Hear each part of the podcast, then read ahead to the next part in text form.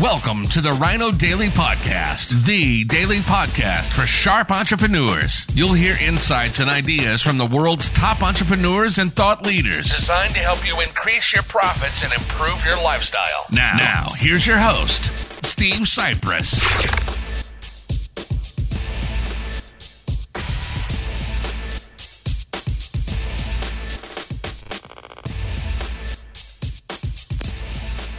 Hello, it is Social Media Saturday, December 21st, 2019. Steve Sipress here again with my good buddy Santa Claus.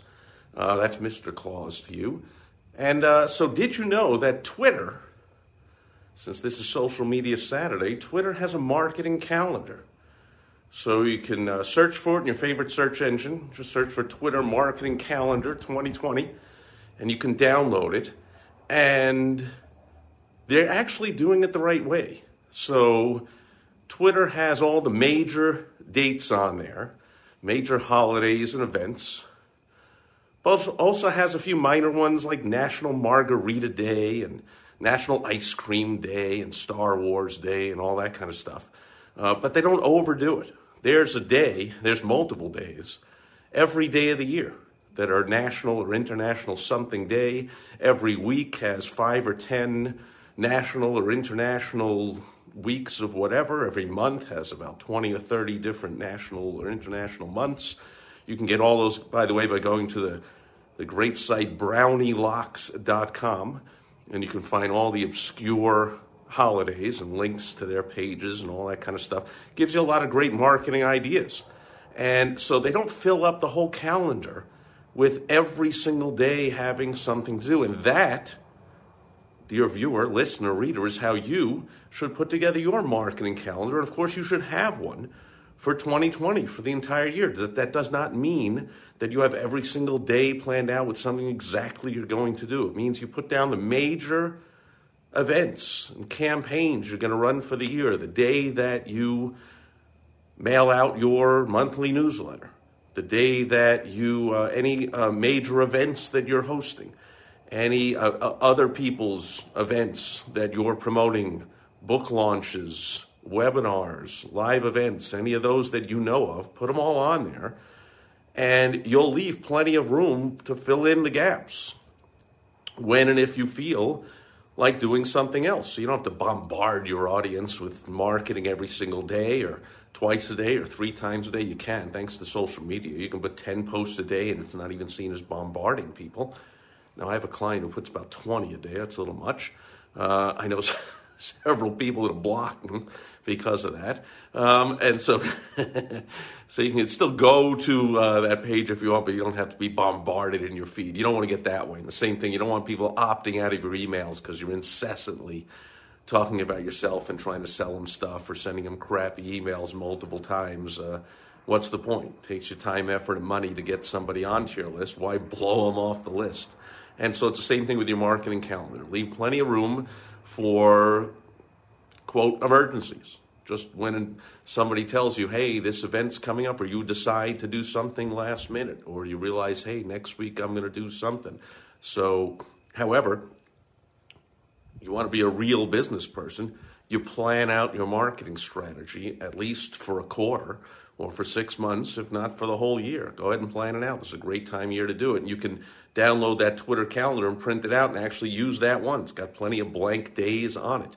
You can also, advanced tip, use that Twitter schedule to understand that marketing calendar of Twitter to understand what days there might be overly uh, promoted. There might be uh, extreme promotion going on on National Ice Cream Day since everyone with a Twitter calendar is paying attention who might be putting out all kinds of tweets on National Ice Cream Day. So maybe you want to do something for National Ice Cream Day since there'll be lots of buzz about it thanks to the Twitter marketing calendar. Or maybe you want to avoid that because everyone's going to be talking about it and you don't want people receiving your messages going, oh, I'm so sick of National Ice Cream Day. Maybe you want to do something the next day or the day after and go, oh, I know you're so sick of National Ice Cream Day. Well, today is International Whatever Day. And so we're celebrating this, blah, blah, blah, blah, blah. And you can speak to people where they're at That's the important thing about marketing. That's the first thing about the WOW strategy. The first W stands for the who. It's all about them. It's all about your prospect, your customer, your member, your client, your patient, whatever they are to you, and their mindset, what they're thinking about, what they like, what they don't like, what they're sick of, what they want more of. So you can plan it out ahead, and you should. But you got to leave plenty of room for unexpected or last minute things or just anything at all to add in there. Now, if you want help putting together your marketing calendar for the year, I've helped clients do this. Hundreds and hundreds of clients do this and do it very effectively.